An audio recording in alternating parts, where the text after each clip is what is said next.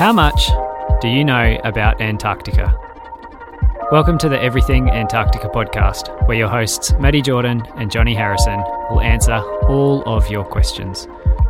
We'll talk to globally recognised experts, discuss current affairs, news, and ultimately highlight why Antarctica should matter to you.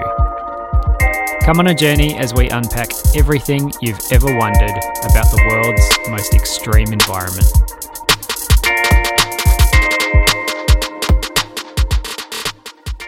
Hello, and welcome to the Everything Antarctica podcast. I'm your host, Matty Jordan, and once again, I'm joined by my co host, Jonny Harrison. This week, we answer the question What seasons are there in Antarctica? And we'll debunk the myth that it's all white on white with no real seasons. So let's get started. Jonny, do you want to tell everyone where Antarctica is, what seasons we get down there, and explain how they work? Good question, Matty. Uh, as we spoke about in episode one, uh, Antarctica is in the southern hemisphere and follows the calendar seasons of the rest of the southern hemisphere. Uh, the first day of summer is often considered the 1st of December, with the summer solstice around the 21st, 22nd of December. So that would be the same as the shortest day in the northern hemisphere or equivalent to their midwinter.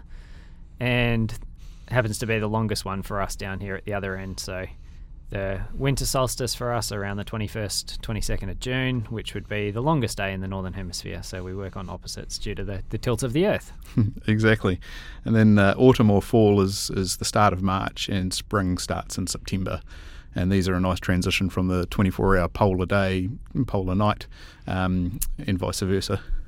Yeah, crazy to think of that, you know, at the South Pole, they only get one sunrise and one sunset every year, which is the same that happens in the North Pole, but there's not too many people that camp out there to, to actually see that. But the South Pole, yeah, very visible. It's pretty ridiculous when you think about it, eh? Even when you've been down on the ice. Yeah, even at Scott Base, which is at 77 degrees south, where you, know, you and I have spent a bit of time, the sun rises on the 21st of October and doesn't set until the 20th of February, giving us four months of 24 hour polar day. And conversely, on the 21st of April, the sun sets and doesn't come back above the horizon for another four months. Yeah, that's not to say that it's dark the whole time when the sun doesn't come above the horizon, though, right? Yeah, that's right. So we do get periods of twilight as the sun starts coming back or, or starts going south. So it's not just like the sun sets and then we go instant darkness or the sun rises and it's instantly light all the time. We only really get about three weeks of true midnight darkness, would you say? Or midday darkness. Uh, and then that reverses on the other side where we get lighter and lighter until it transitions to 24 hours of sun up. Yeah, it's pretty wild to think when you're uh, hanging around in the height of summer and uh, go out into the midnight sun and watch it sort of circling around above your head, and then uh, conversely to go out into the midday, uh, midnight, in the in the height of winter. So yeah, it's a pretty crazy thing. Yeah, I mean we've talked about seasons in a meteorological sense, but when we talk about Antarctic research stations, things are a bit more vague and a bit bit different, and they vary between different stations. So how does that work? Yeah, so uh, when we talk about Antarctic research seasons, these are typically broken up into summer and winter seasons, and the starts and ends of these will will uh, vary depending on where uh, in the continent these stations are. Uh, for for us at uh, Scott Base, um, summer usually kicks off in around um, uh, early October, and it concludes at the end of February, which is when the winter season technically starts, um, and then the winter season rolls through to the end of October once handover is complete and the summer crew are all ready to run the base. Yeah, and for other stations, depending on where they're located and the access they have, the um, seasons there will vary considerably. I mean, for us, we have access via aircraft, which means that we can get people in and out relatively easy, but some other coastal stations that get resupplied by ships, it's a little bit harder for them. Yeah, interestingly, with the Australian Antarctic Division, they most of their stations are up near the coast, and, and they access most of the uh, with with the bigger populations anyway. and they take most of their people in on, on ship, so it's uh, quite a different situation to us just jumping on a plane and flying down. For sure, yeah. And speaking about populations, Jonny, how do the populations vary between summer and winter? Yeah, so in in summer, the, the population swells to about you know between four and five thousand people, and then uh, in, in winter it drops down to about a thousand people on ice. So in summer, mostly uh, most of it's due to the science research. So lots of scientists, lots of science support going on, um, and then typically in, in winter, most of it's just kind of uh, running the bases and, and keeping the stations ticking over and, and catching up on any of that stuff that needs to get ready to go and, and prepped for the next summer season. And the majority of that science happens in the summer because the weather is more settled and we get 24 hours of daylight and the typic typically the temperatures are a wee bit higher, so it's just a much more pleasant place to operate. Yeah, you definitely wouldn't want to be hanging out in the middle of winter flying around with helicopters and things like that where it's dark.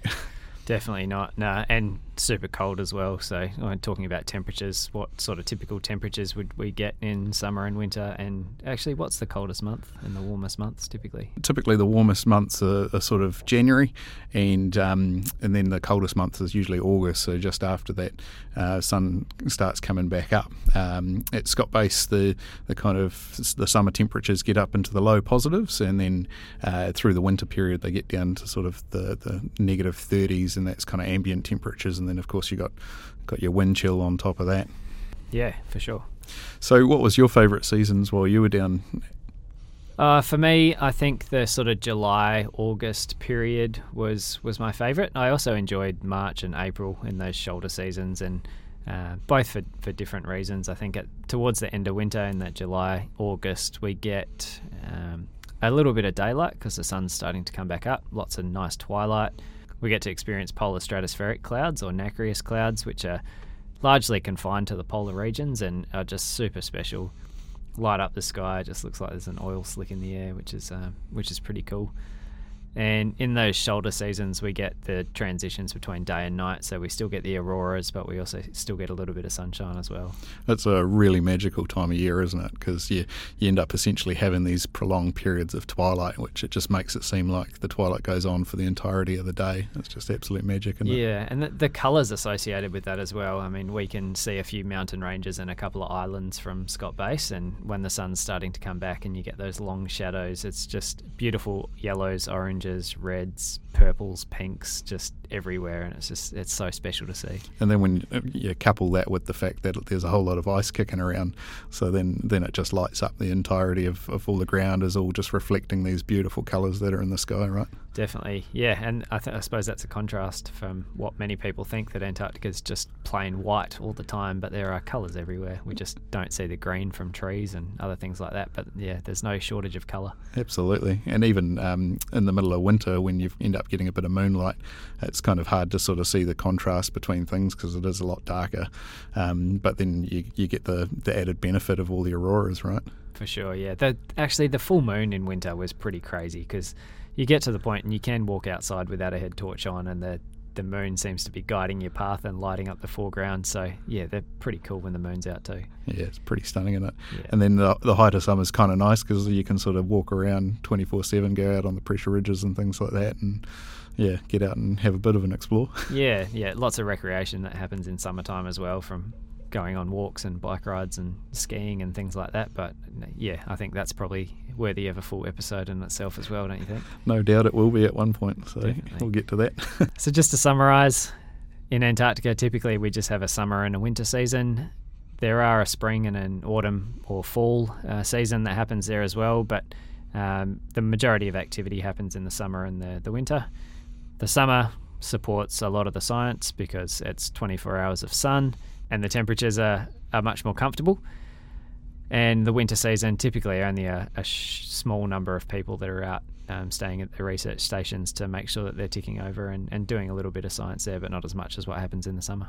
Anything else to uh, wrap that one up? I uh, think that's pretty well it. Yeah, again, I think we've probably missed a few things, but we'll touch on those in a future episode. And yeah, if um, if there's anything else that you guys want to know about seasons, then let us know, and we'll we'll circle back around and cover it again. Yeah, flick us a question if you've got any more, and we'll um, jump jump further into it. Yeah, definitely. Thanks for that. That's it for today's episode of the Everything Antarctica podcast. Thanks for listening. If you want to find out more about us as hosts, you can find us on Instagram at Matty K Jordan and at Jonny Harrison NZ. We're also on socials. You can find us at Everything Antarctica. This episode will be released on all streaming platforms, and the long form video will be found on YouTube. Check us out wherever you listen to your podcasts. If you enjoyed this episode, don't forget to subscribe and leave us a five star rating. This will really help us in our mission to make this podcast as good as it possibly can be. Please share this episode with your friends and social networks so we can spread the word to more people. Until next time, stay cool.